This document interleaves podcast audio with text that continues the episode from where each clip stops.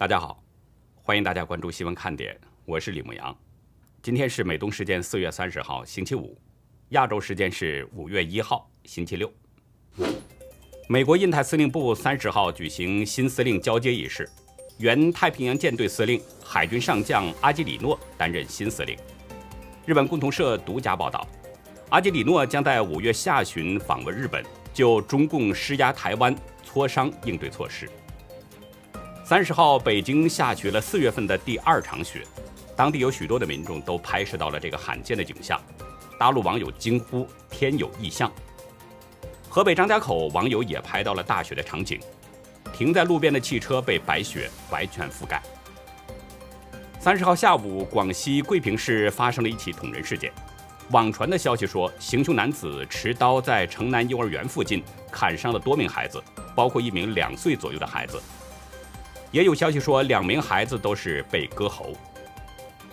以色列三十号举行犹太篝火节，发生严重踩踏事故，造成至少四十五人死亡，另有上百人受伤。截止到美东时间四月三十号下午两点，全球新增确诊中共病毒的人数是九十万八千零八十九人，总确诊人数达到了一亿五千一百一十一万七千六百七十九人，死亡总数是三百一十七万。九千一百八十七人。下面进入今天的话题。中共战狼是连番撕咬，原来呢，习近平啊早就下达了密令，而拜登面对着中共的咄咄逼人，似乎还没有成型的应对政策，这使得台湾已经成了全球最危险的地方。神秘的袭击又出现了，而且距离白宫的距离很近，最大的嫌疑人有两个。印度现在每两分钟就平均死去五个人，习近平表示愿意支援，但是中国大陆的疫苗接种呢，已经成了政治任务了，成了头等大事。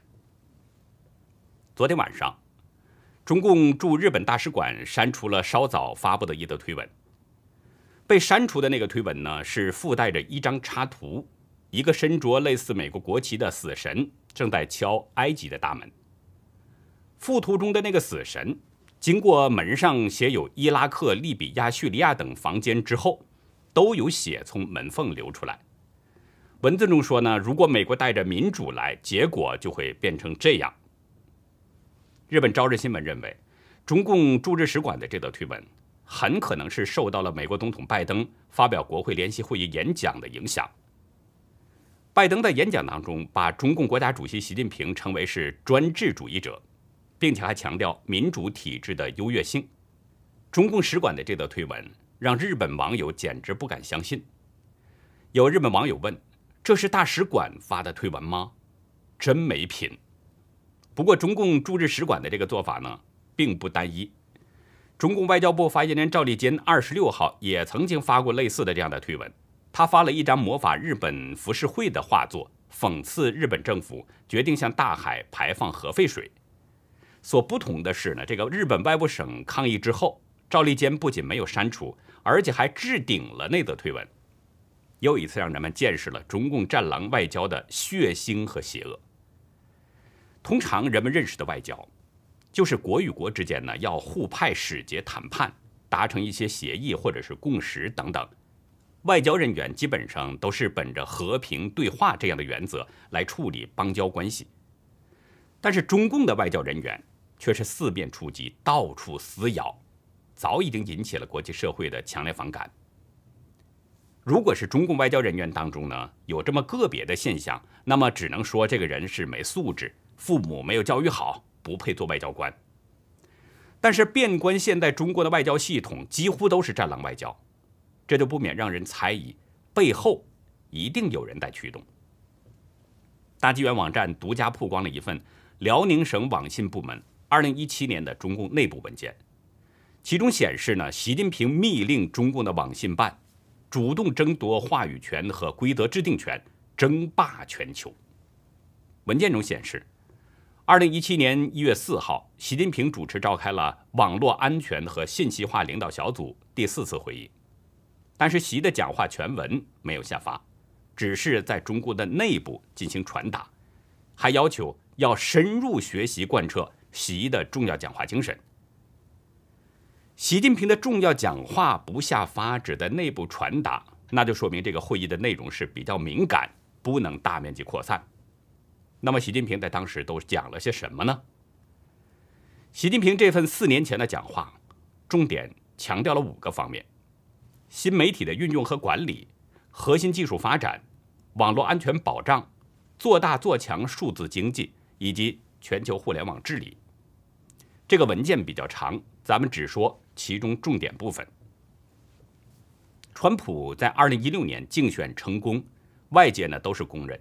他是得益于社交媒体，这个让北京当局已经认识了，说是得网络者得天下，所以习近平要求培育更多的红色网络大 V 和自干五，并且还特别强调要利用法律严管互联网。习近平在讲话中表示，所罗门王的魔瓶收放还是取决于那个瓶盖他说我们要拧紧法律这个盖子。习近平在讲话中还提到了西方国家，他说：“中国目前已经对美国等西方国家形成一定的压力，要推动更多的中共代表到关键互联网国际组织当中去担任重要职务。”文件中还表示说，习近平重点提出，把握全球互联网治理新态势，主动争夺话语权和规则制定权，利用世界互联网大会这个品牌，深入参与和引导。多边多方治理进程，争夺互联网国际规则制定权、国际组织话语权和基础资源掌控权等等。大家注意，习近平的这个讲话是在川普就任总统之前，也就是说，北京当局在四年前川普就任之前就已经要决定要争霸全球了。不管川普上任之后采取什么样的对华策略，那中共都是一样。要跟美国在全球争霸。中国有句话叫“上有所好，下必甚焉”。有了中共当局的最高要求，那中共对内就加紧了一言堂的这种灌输宣传，快速收紧了互联网管理；而对外呢，则是开始了咄咄逼人的战狼外交撕咬，同时伴随着经济制裁和武力威吓。南卡大学艾肯商学院讲席教授谢田，他对美国之音表示。美中之间的冷战已经在进行之中了，不管从双方政府首脑的意愿，还有互相威胁的程度、伤害程度和规模，经济冷战已经在进行之中了。谢田教授指出，中共不是个良善的伙伴，他实际上在挑战规则、破坏规则。中共要挑战美国的地位，重新制定新的规则，这需要美国尽快的拿出成型的应对中共的策略。无论是政治、经济、军事还是外交，都是刻不容缓。谢田教授长期关注美中关系和政治、经济等方面的问题，从他谈到的这些内容当中，就可以看出心情是很迫切。其实，川普在四年任期当中呢，中共已经暴露出了争霸全球的野心。当时，川普政府已经采取了全面对抗中共的政策，但是拜登上任一百天了。很多与中共相关的那些关键问题和政策立场似乎还没有成型。路透社今天引述白宫自己的说法，说应对中共的关键议题仍在审议中。昨天，美国国家情报总监海恩斯在参议院军事委员会作证表示，在看到中共对香港的做法之后，台湾对独立的看法已经越来越清晰了。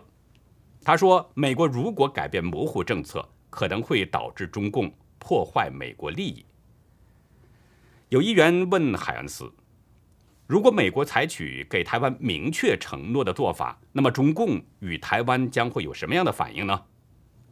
海恩斯说：“从我们的立场来看，如果美国从战略模糊转为清晰，愿意在台湾可能出事时干预，中共会认为这会造成非常大的不稳定。”会加强中共的那种感觉，也就是美国一心要遏制中共崛起，包括使用武力，这可能会使北京在世界各地咄咄逼人的破坏美国的利益。对于议员追问中共什么时间统一台湾的问题呢？韩斯则表示说，这个部分呢必须在听证会的闭门会议中讨论。韩斯的说法给人的直觉呢，似乎是美国已经有了应对中共的政策。只是需要闭门讨论，因为担心被中共知道了美国的政策之后，会四处破坏美国的利益，所以要战略模糊。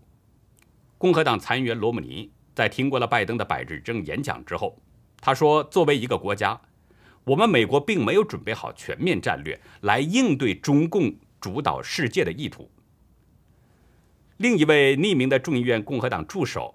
他说，在这个问题上，我们没有那么多闲时间坐下来惊讶感叹，我们需要行动起来，制定明确的政策。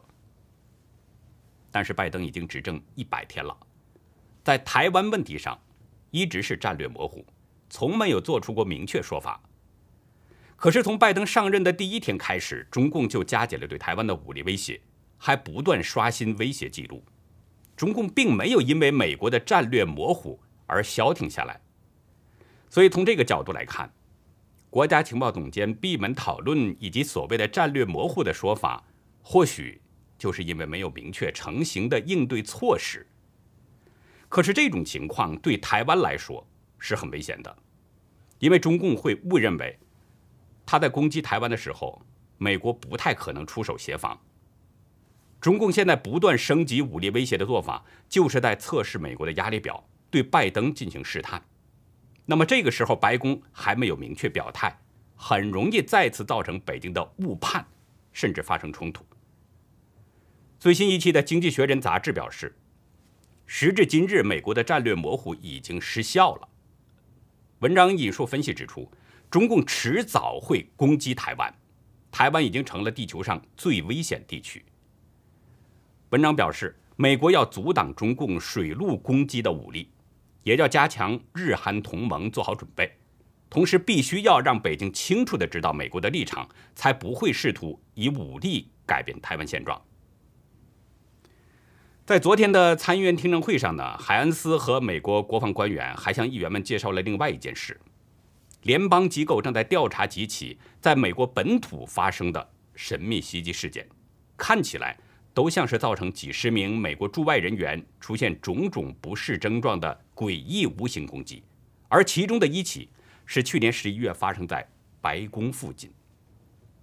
美国政治网站政客表示，正在调查这些案件的国防部和其他部会，目前对于事发过程并没有明确的结论。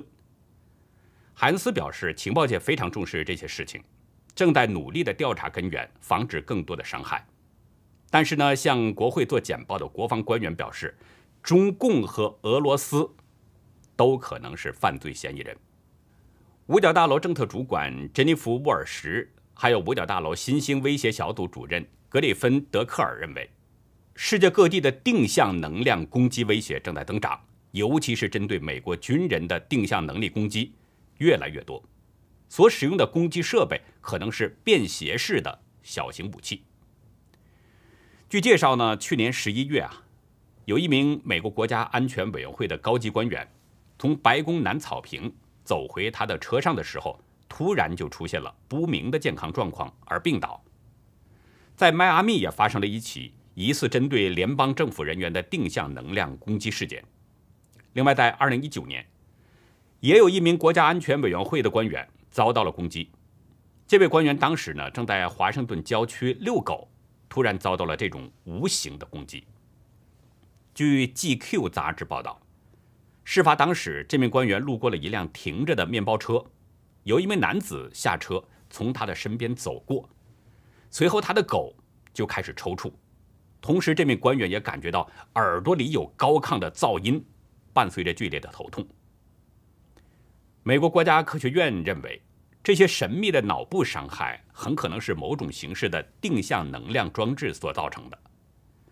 在今年三月的报告中指出，怪病最有可能的原因就是定向脉冲射频能量作祟，而定向脉冲射频能量当中，其中可能就包括微波辐射。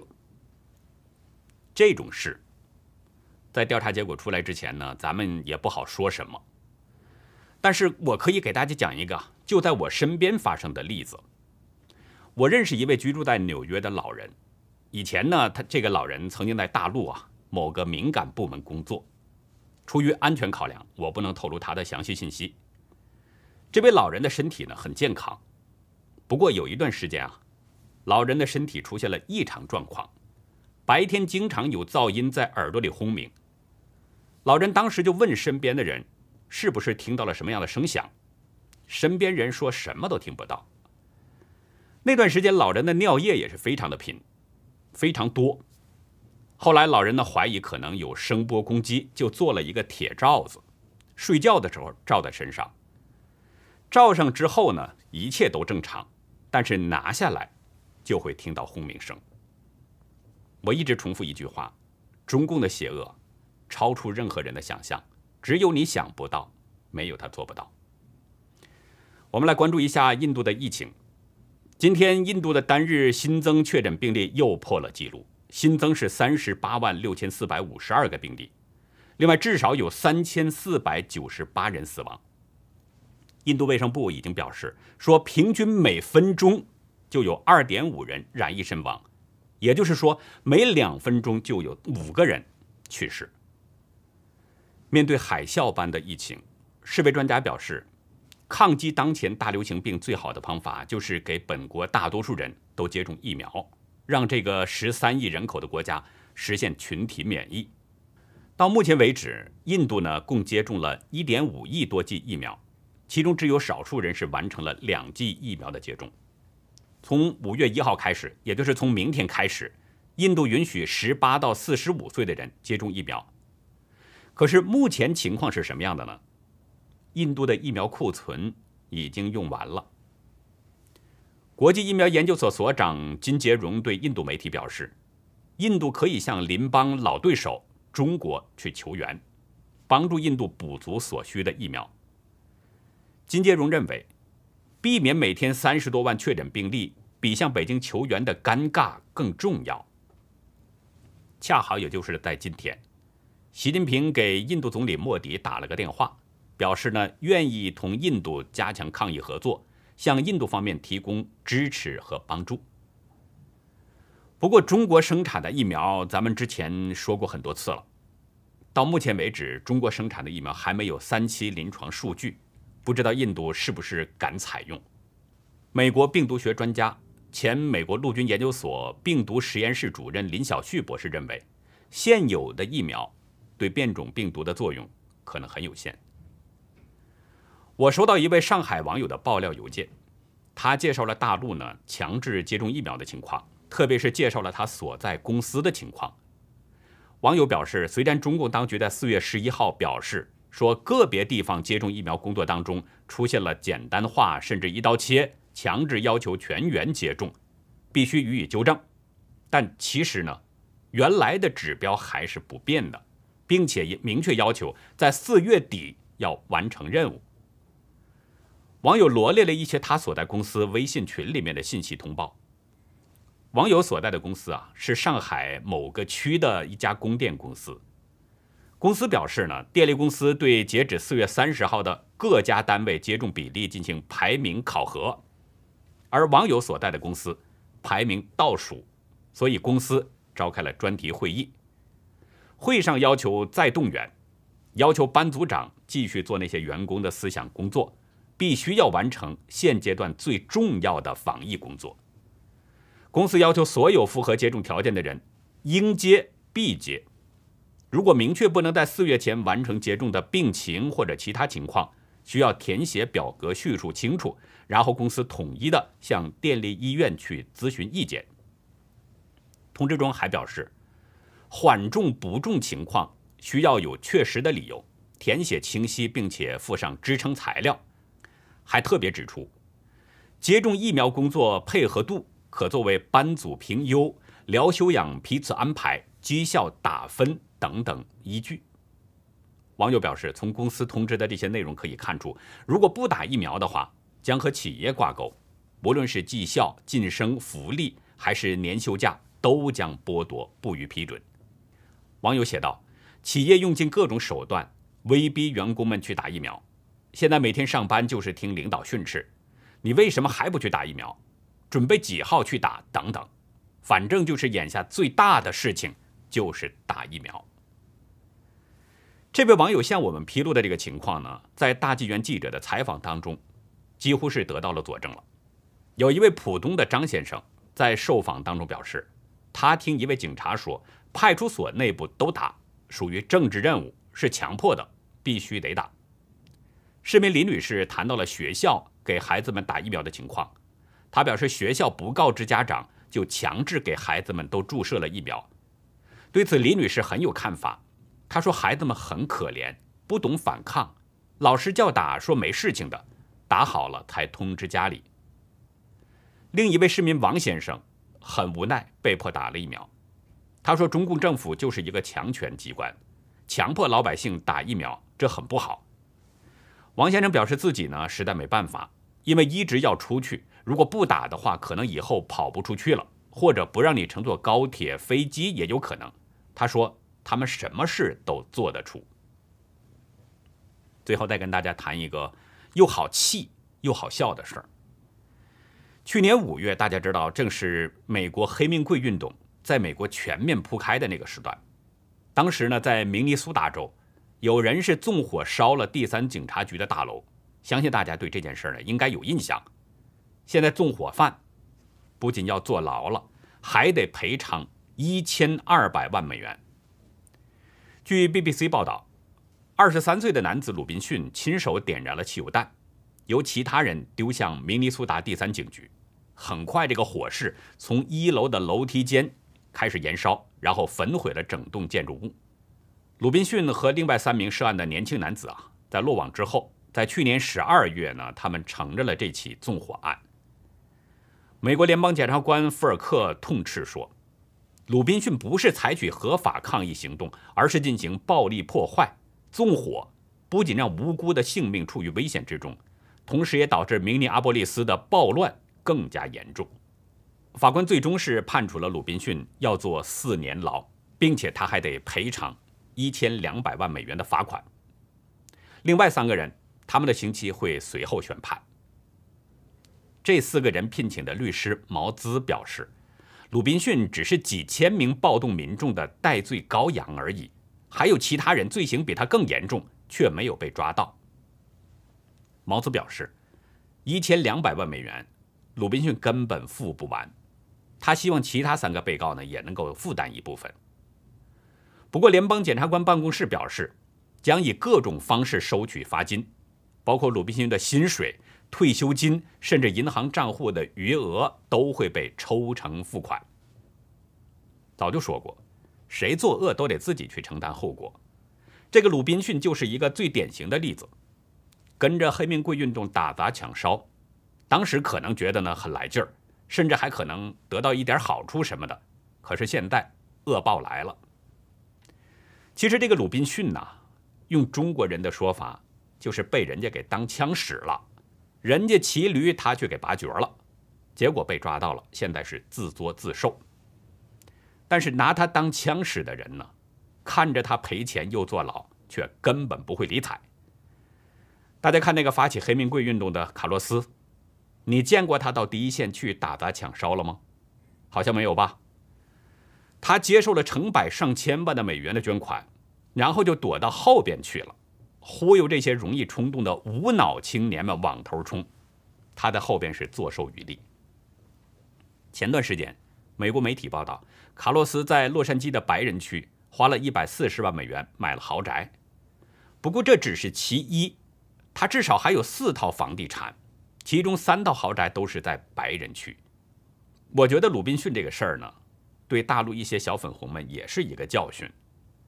中共每次遇到这种困难的时候，也都会忽悠一些小粉红跟风炒作，而有的很容易冲动的人就上当了，冲到前面去了。但是所做下来的那些事儿，后来都得自己去承担。中共从来都不会网开一面，这样的事儿太多了。二零一二年钓鱼岛引发的反日运动，二零一七年的反韩反乐天，现在的特斯拉事件等等，都有跟风炒作的人，都成了中共的炮灰。所以呢，希望大家在遇到类似这样的事儿的时候，一定要用脑子想想为什么，不要被别人一忽悠就上套，被别人卖了，还帮人家去数钱。那好，以上就是今天节目的内容了。如果您喜欢新闻看点呢？请别忘记帮我们点赞、订阅，并且尽可能的帮我们把这个频道转发出去，因为真相对每一个人都至关重要。好的，感谢您的收看，再会。